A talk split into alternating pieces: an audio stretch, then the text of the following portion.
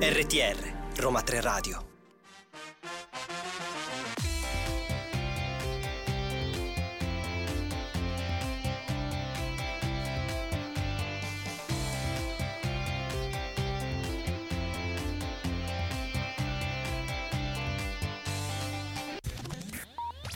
Buon pomeriggio, buon pomeriggio a tutti, lo sapete, è già lunedì e già l'ora è scattata, l'ora di Listen to You.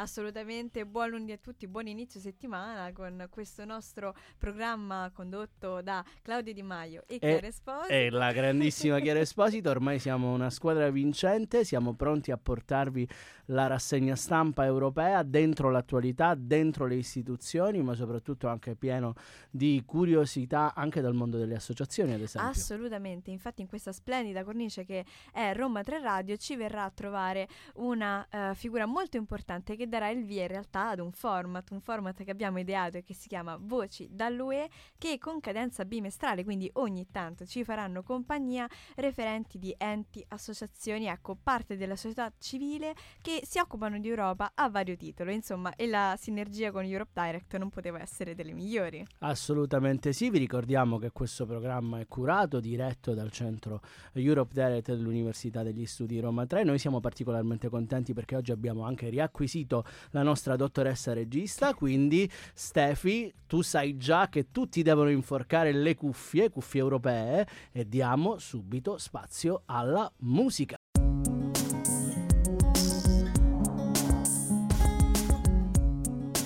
RTR Roma 3 Radio Allora, noi ovviamente quando parliamo di attualità europea ci piace soprattutto farlo anche dalla viva voce dei cittadini, cioè capire che cosa pensano i cittadini dell'Unione Europea rispetto al eh, processo di integrazione europea. E c'è mh, effettivamente un'indagine di Eurobarometro che volevamo sostanzialmente sottolineare e portare alla vostra attenzione che ci restituisce secondo me un dato molto interessante, cioè vale a dire che c'è un generale consenso da parte dei cittadini europei per quanto riguarda tutta l'azione che l'Unione porta avanti nei propri stati membri rispetto alla protezione civile. Assolutamente, si sente la necessità proprio di coordinare l'attività di protezione civile in tutti gli Stati membri dell'UE, quindi armonizzare le procedure. E questo mh, lo dicono i dati, quindi il 94% dei partecipanti concorda sul fatto che quando un paese UE si trova ad affrontare una catastrofe, eh, magari climatica, mi viene, mi viene in mente un esempio così a caso, eh, troppo vasta però per essere gestita in autonomia da quella nazione, ecco gli altri stati dovrebbero offrire assistenza. È un eh, risultato molto interessante, specie se si considera che eh, questo coinvolgimento dell'Unione Europea viene visto eh, dai cittadini proprio come motore di gestione delle crisi, ritenendo appunto importante che sia proprio eh, l'istituzione sovranazionale a dover coordinare eh, l'intervento. Infatti il 90% degli europei eh, intervistati è ad esempio favorevole ad un potenziamento dell'azione proprio coordinata per affrontare in maniera più più efficace le crisi eh, future. È una percentuale, tra l'altro, che eh, riflette anche un aumento sostanziale rispetto alle passate eh, analisi de- di Eurobarometro che hanno evidenziato comunque un crescente desiderio di un ruolo più incisivo dell'Unione Europea in questo, in questo ambito. Sì, l'Unione Europea sta rispondendo, dobbiamo dirlo, quindi ha già eh, colto eh, il messaggio che arriva da parte della cittadinanza e lo sta facendo soprattutto con uno strumento, ovvero quello degli obiettivi di, resilian- di resilienza alle catastrofi eh, che è stato adottato nel 2023, appunto veramente eh, recente. Si tratta di obiettivi che individuano ambiti chiave in cui eh, strutturare la prevenzione e la preparazione alle catastrofi.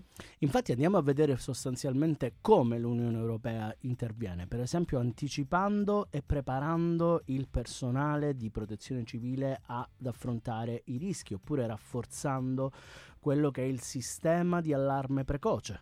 Eh, già abbiamo avuto in diversi Stati membri sistemi di questo tipo, ma anche ampliando le capacità di risposta delle singole autorità locali e dando anche una sorta di garanzia dei sistemi di protezione civile in maniera più solida, insomma, e coordinata.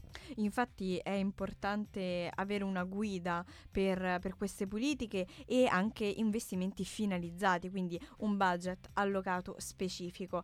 Insomma, l'informazione è quello che abbiamo cercato di fare in questo, in questo lunedì di febbraio, però effettivamente il pronto intervento UE è un tema molto più ampio, Claudio. Assolutamente, ci ripro- ripromettiamo di approfondirlo insieme a voi anche per vedere quanta Unione Europea c'è nella protezione civile degli Stati membri e quanti Stati membri partecipano alla protezione civile dell'Unione Europea.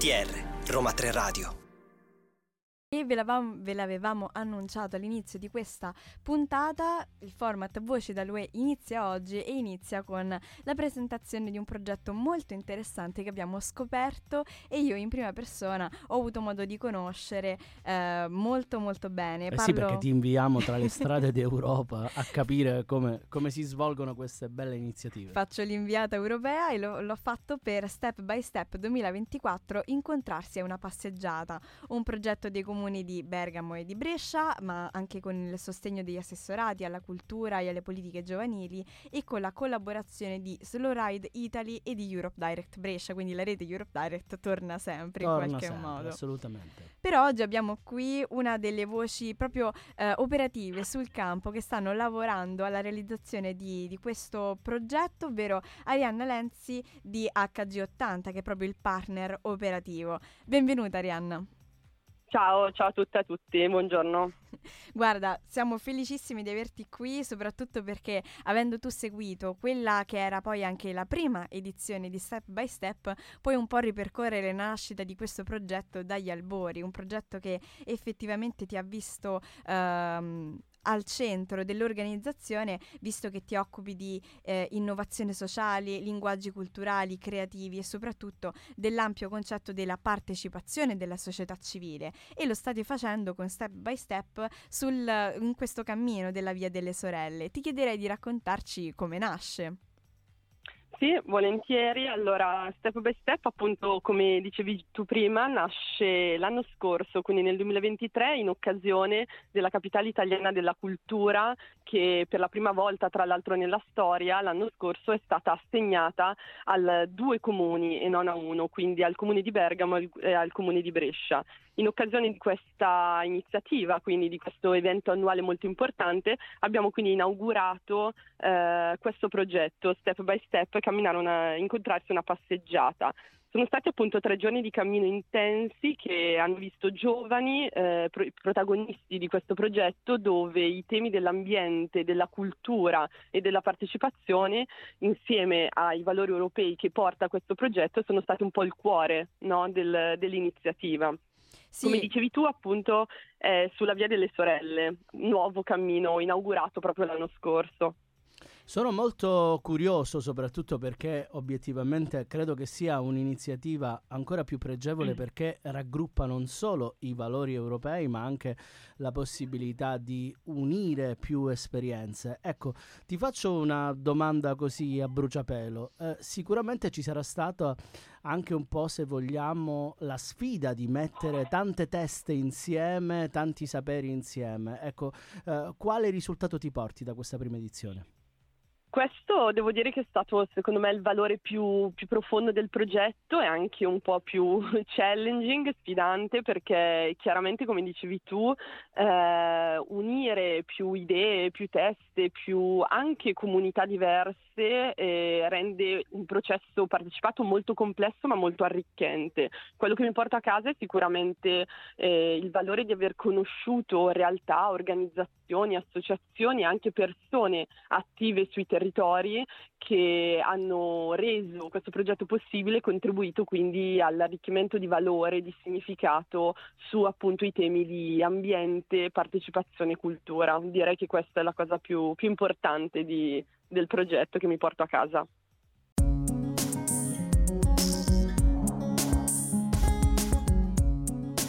RTR Roma 3 Radio E ritorniamo in diretta con Arianna Lenzi, Step by Step, stiamo parlando di una fantastica iniziativa che tra l'altro eh, nella scorsa edizione ha avuto proprio eh, il patrocinio diretto del Parlamento europeo in Italia. Anche quest'anno ci sarà una grande attenzione a, a Arianna, soprattutto rivolta all'Europa e ai temi europei, un'iniziativa che si conclude tra l'altro proprio il 9 maggio, giorno emblematico per noi europeisti di diciamo, e soprattutto anche che vi darà, ritengo, eh, la possibilità di affrontare tanti temi con la vostra cosiddetta walking discussion, vero? Sì, esatto, infatti diciamo, i valori europei eh, attraversano in maniera molto trasversale tutto il progetto di Step by Step, un po' anche ispirandoci alla Carta dei diritti fondamentali dell'Unione Europea, dove appunto valori come democrazia, diritti al voto, libertà di pensiero e di espressione sono un po' il core di tutto il progetto e come dicevi tu appunto i, questo, questo, progetto, quindi eh, la seconda edizione di Step by Step avrà luogo dal 7 al 9 maggio 2024, appunto 9 maggio si conclude quindi con la giornata dell'Europa che celebra proprio la pace e l'unità eh, in Europa. Guarda, hai parlato al cuore di un giurista, quindi... sì, già che hai nominato la carta di Nizza, qui in studio si è illuminato tutto, tu non lo puoi vedere, però insomma sicuramente... è assolutamente, f- ecco, mh, hai parlato di valori fondamentali e eh, discutere di temi come questi è, è ancora più importante in vista dell'appuntamento elettorale di giugno. Ti chiedo però come i ragazzi che soprattutto ecco, dai 18 ai 25 anni sono chiamati a partecipare possono presentare domanda di adesione. Sì, allora abbiamo aperto proprio una call in questo periodo che scadrà settimana prossima, quindi c'è tempo ancora una settimana per potersi iscrivere a questa esperienza, che ricordo un'esperienza totalmente gratuita, dove appunto prevede questi tre giorni di cammino sulla Via delle Sorelle, un nuovo cammino inaugurato l'anno scorso in occasione della capitale italiana della cultura Bergamo-Brescia, che unisce i due comuni Bergamo e Brescia attraversando eh, più di 30 comuni delle delle due province. E, um, diamo appunto la possibilità a tutte e a tutti di poter candidarsi, persone tra i 18 e i 25 anni e appunto il vitto, l'alloggio e tutte le coperture organizzative di tre giorni sono coperte dall'organizzazione, quindi un'iniziativa gratuita che ha come obiettivo rendere proprio io e le giovani protagoniste eh, di, di, questo, di questa iniziativa, dove per noi diciamo, uno dei valori più importanti è considerare la partecipazione non come qualcosa che si insegna, ma come qualcosa che si pratica sicuramente qualcosa di interessante perché tra l'altro eh, oltre ovviamente ai valori che richiamavi tu c'è sicuramente la possibilità eh, di visitare luoghi eh, dell'Unione Europea, di quello che noi qui di solito siamo soliti chiamare del patrimonio eh, ambientale e non solo culturale eh, dell'Unione Europea. Una battuta velocissima Rianna, sicuramente nell'organizzare un evento così grande ci saranno state delle difficoltà o comunque qualche criticità. Eh, cosa è stato realmente, come dire, complicato ma che poi ti ha portato a, a raggiungere questo bel risultato? Allora, sicuramente la cosa più complessa di un processo del genere che coinvolge attori di diversa scala eh, è forse la cosa più complicata, ovvero conciliare amministrazioni pubbliche, quindi eh, diciamo soggetti politici con eh, invece realtà del territorio, quindi estremamente radicate nei comuni, nei piccoli paesi che hanno a che fare con eh, realtà di volontariato legate al mondo delle disabilità, dell'accessibilità e della cultura, riuscire a creare un reale dialogo, quindi non di forma ma di reale sostanza, è stata una delle sfide più grosse ed è però quella la cosa più soddisfacente che sì. essendo riusciti a farlo è, è sicuramente stato molto bello. Vi fa molto molto onore, noi ti ringraziamo ancora, Arianna Lenzi di HG80 e vi invitiamo a seguire tutte le iniziative di Step by Step.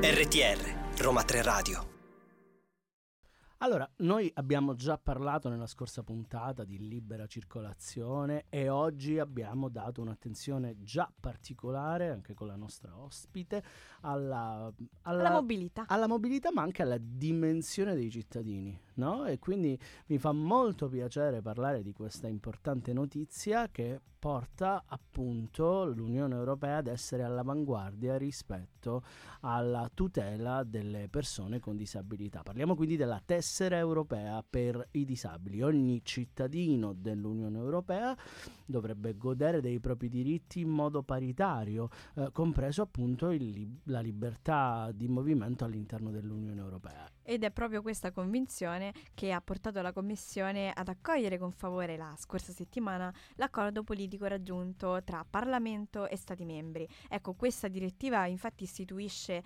sia la Carta europea di invalidità che il contrassegno europeo di parcheggio per le persone con disabilità, quindi due garanzie a prezzo di uno. A prezzo di uno, come sempre fa l'Unione, tra l'altro questo è un intervento normativo che dovrebbe anche ravvicinare le diverse dimensioni di gestione della disabilità in Europa. La direttiva era stata già proposta dalla Commissione nel settembre del 2023, una Carta europea, ripeto, di disabilità armonizzata ed è anche una tessera eh, europeo di parcheggio migliorata che garantisce in buona sostanza anche il riconoscimento più semplice eh, dello status all'interno dei diversi sistemi eh, di gestione dei diritti sociali all'interno dell'Unione Europea. Sappiamo che in questo ovviamente l'Unione Europea sta eh, implementando una sorta di competenza in seno agli sì, Stati membri. Sì, assolutamente, per questo siamo contenti che eh, l'intervento alla fine sia stato così corposo, perché eh, dare una garanzia per trattamenti preferenziali in tutte le UE proprio armonizzata anche durante i soggiorni di breve durata non era scontato. Effettivamente mh, vi sottolineiamo qualche, qualche, vantaggio pratico. Ecco, cosa comporterà questa, questa nuova introduzione? L'accesso ai servizi in tutti i 27 Stati membri, dai trasporti agli eventi culturali, quindi effettivamente un ampio spettro di garanzie e poi per la tessera di parcheggio eh, potenziata effettivamente vengono facilizzati facilitati gli spostamenti, non c'è che dire. E eh, ecco, come lo possiamo riassumere? Che non importa dove risiedi, quanto ti sposti, dove ti sposti, nel, nell'Unione Europea c'è sempre l'accesso alle stesse condizioni. È una cosa molto importante, soprattutto perché se si considera ovviamente la differenza che ci può essere, eh, non tanto nel trattamento della disabilità, perché sappiamo ovviamente che l'Unione Europea è già eh, da anni che eh, promuove eh, la parità di trattamento, la non discriminazione e più in generale il rispetto dei diritti fondamentali tra cittadini eh, diciamo autoctoni europei, ma eh, aiuta in buona sostanza a non scoraggiare l'usufrutto eh, della libera circolazione e anche, se vogliamo, all'inserimento completo del cittadino europeo in un altro Stato membro. Che dire, ovviamente per noi queste sono grandissime iniziative che seguiremo con particolare attenzione. Per qualsiasi domanda aggiuntiva potete sempre venire da noi aiutare.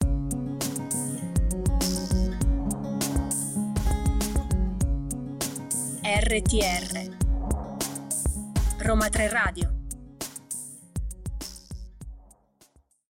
Ovviamente la nostra pillolina di politica digitale dell'Unione Europea dovevamo per forza metterla, è una tassa. ormai mi sono abituata. Ormai ti sei abituata. Sono esatto. anche felice. Sei anche felice, ma soprattutto lo sarai di più quando scoprirai che proprio dal 17 febbraio, quindi pochi giorni fa, il Digital Service Act o DSA o DSA, uno dei vostri acronimi preferiti, scegliete voi quale vi è più congeniale, è entrato in buona sostanza a pieno ritmo eh, tra le regolamentazioni dell'Unione Europea, nel senso che proprio da questa data tutte le aziende online dovranno adempiere agli obblighi previsti dal nuovo regolamento dell'Unione Europea sui servizi digitali e quindi dovranno sostanzialmente iniziare ad operare eh, anche in buona sostanza con il coordinamento delle autorità eh, nazionali, soprattutto eh, vedendo una partecipazione concreta non solo delle aziende ma anche dei motori eh, di ricerca.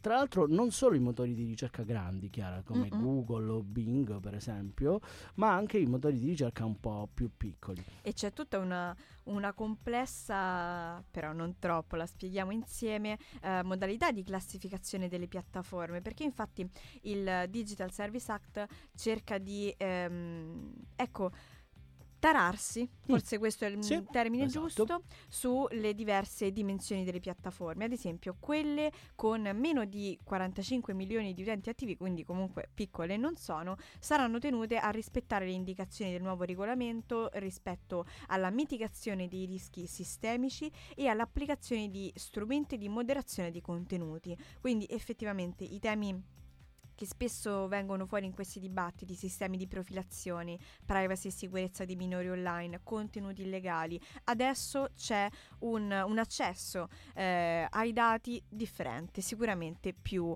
tutelato. Non solo, ma tra l'altro anche il DSA prevede un accesso specifico dei dati a, tipo- a queste tipologie di dati per i ricercatori attraverso ovviamente un meccanismo speciale.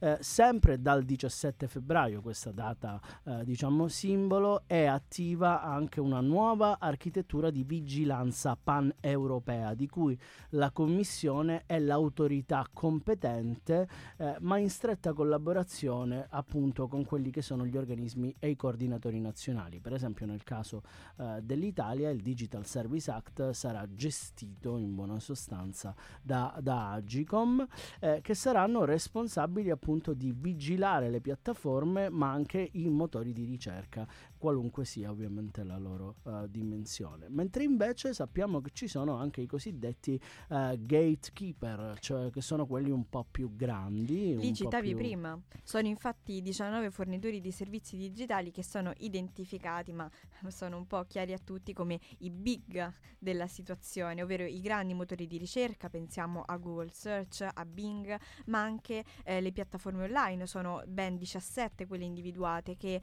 hanno a che fare sia con i social media, quindi Facebook, Instagram, quindi le compagnie di Meta, ma anche servizi di commercio elettronico, quindi Amazon, Zalando, Booking.com, Wikipedia e YouTube. Le ho proprio citate tutte. Insomma, diciamo che avremo fo- sostanzialmente una dimensione digitale più sicura con E l'occhio armonizzata. e armonizzata, ma con l'occhio vigile della Commissione europea.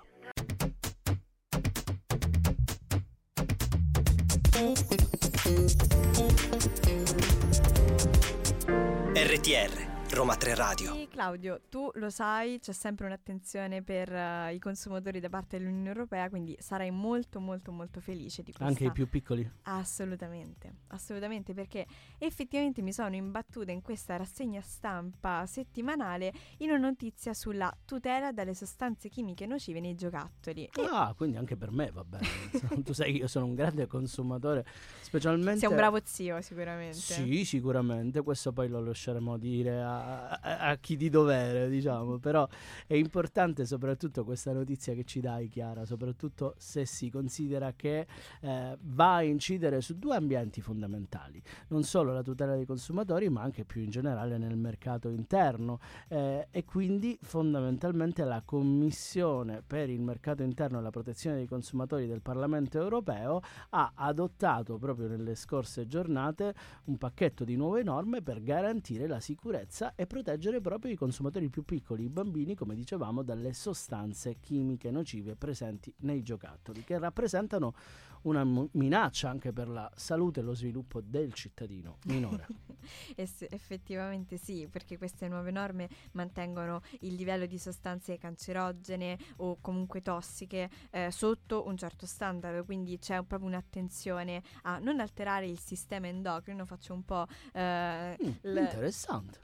Le pulci a questa, a questa norma perché effettivamente sono tanti i, in- i giocattoli non sicuri che fino a qualche tempo fa circolavano appunto in assenza di una regolamentazione del genere. È anche interessante vedere come eh, ci si aggiorni piano piano e si cerchi di porre rimedio a, alle situazioni Assolutamente, spe- specie se consideriamo che ovviamente eh, questa eh, decisione a livello diciamo, della Commissione parlamentare fa seguito a una eh, proposta della Commissione europea che era arrivata nel mese di luglio e che in un certo senso aveva un obiettivo eh, a nostro avviso molto importante, cioè ridurre il numero di giocattoli non sicuri venduti nell'Unione Europea. Ecco perché il bilanciamento tra consumatori e mercato interno. Tra l'altro con particolare attenzione a quale tipologia di mercato? Quella online, perché oggi ovviamente molti dei nostri giovani consumatori acquistano online e ovviamente che cosa garantisce questa, uh, questa, diciamo, questo pacchetto di norme?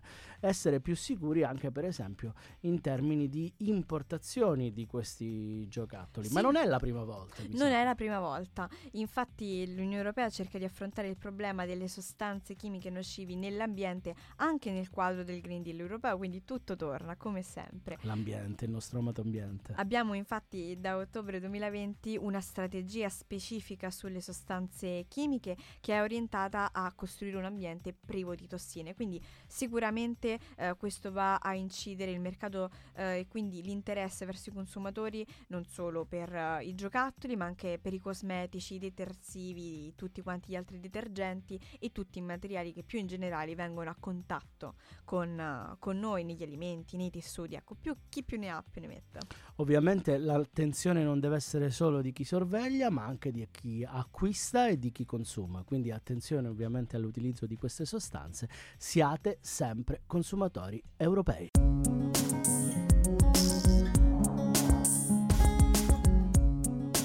RTR Roma 3 Radio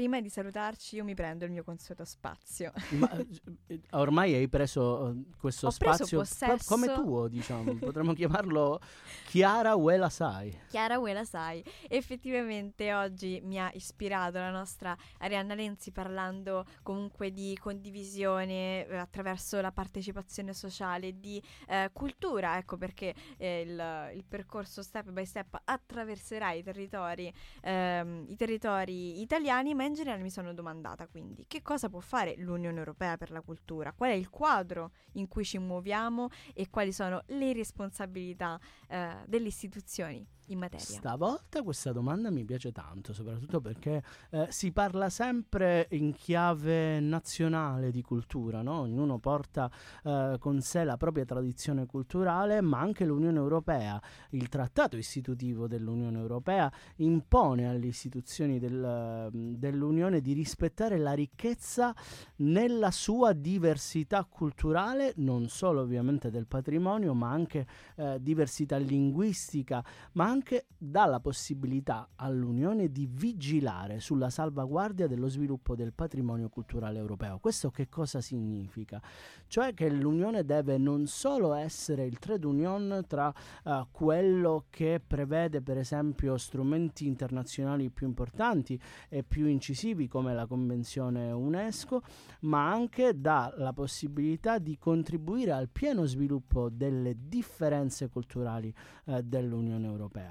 Quindi in buona sostanza è un, sul- un settore, quello della cultura, dove l'Unione eh, ha compiti importanti nella promozione dei singoli patrimoni degli Stati membri. Mhm. Certo, rispetto ad altri ambiti non può... eh, È un po' più limitato, circoscritto forse. sì, senz'altro, perché ovviamente eh, non gli viene richiesto immediatamente di armonizzare i diversi patrimoni, anzi tutto il contrario. Eh, il motto qual è? È uniti nella diversità, quindi ovviamente questa diversità eh, va vista anche nel rispetto e nella, eh, e nella eh, promozione. Ovviamente in questo l'Unione può però attuare delle azioni di potenziamento dei singoli, ehm, dei singoli patrimoni, ma per esempio attuare dei cross, come si suol dire, cioè ehm, mettere in relazione più autorità culturali, più patrimoni culturali, appunto per creare un unico patrimonio che sia sentito da tutti i cittadini europei. Io ti ringrazio Claudio perché mi stai facendo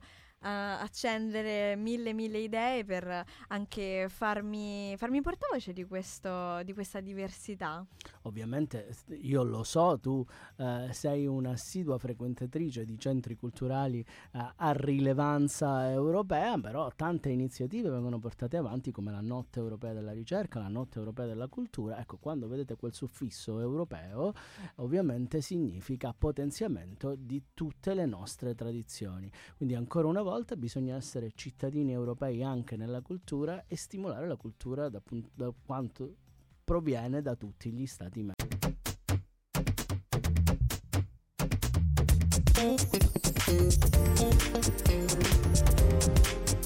RTR Roma 3 Radio siamo arrivati alle battute finali, dobbiamo dirlo. E oggi è stata una puntata molto interessante, soprattutto perché è stata Voci dall'UE, la prima di un, uh, di un ciclo. Di un ciclo, sì, che ci proponiamo di portare avanti. Vogliamo eh, che le associazioni abbiano uno spazio concreto di diffusione di quelle che sono le iniziative a carattere europeo, con una particolare attenzione ai cittadini. No? Oggi abbiamo parlato appunto dei diritti eh, della disabilità, ma anche eh, di quello che è il cittadino europeo nella sua dimensione digitale.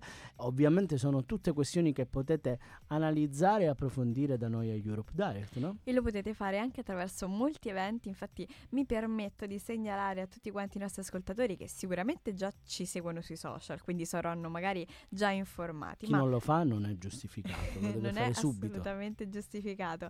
Però ecco, torna un altro appuntamento di Europa in Libri il 22 febbraio alle ore 12, sempre nella nostra sede, quindi a Via Ostiense 159, vi aspettiamo e soprattutto registrate registreremo l'evento, quindi per chi non è qui a Roma con noi potrà rivederlo su YouTube. Europe Direct Roma3.eu è la grande casa dove potete eh, in buona sostanza scovare tutte queste notizie. Continuate ovviamente a seguire Roma 3 Radio con i suoi programmi e i suoi podcast. Noi ringraziamo la nostra dottoressa regista Stefania e soprattutto ringraziamo voi che sappiamo siete sempre numerosi e che ci seguite come ogni lunedì, un abbraccio europeo da Claudio Di Maio e Chiara Esposito. Ciao!